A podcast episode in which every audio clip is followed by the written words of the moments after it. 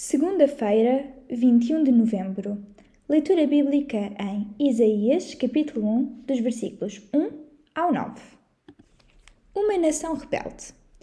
Estas são as mensagens que foram comunicadas a Isaías, filho de Amós, através das visões que teve durante os reinados de Uzias, Jutão, Acás e Ezequias, reis de Judá.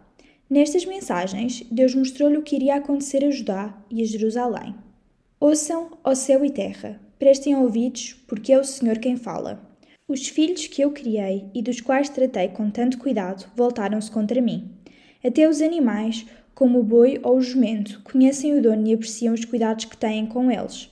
Mas tal não acontece com o meu povo, de Israel.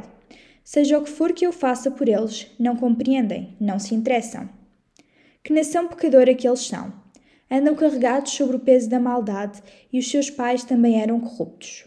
Voltaram as costas ao Senhor, blasfemaram do Santo de Israel. Foram eles próprios quem desprezou sua ajuda. Para que castigar-vos ainda mais se preservam no pecado?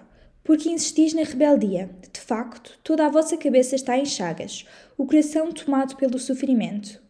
Com efeito, da cabeça aos pés, tudo em vocês é doença, fraqueza, debilidade estão cobertos de contusões e nódoas negras, feridas já infectadas que nunca foram tratadas, nem ligadas com pensos.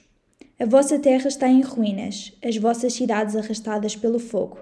Estrangeiros vão destruindo e saqueando tudo quando encontram.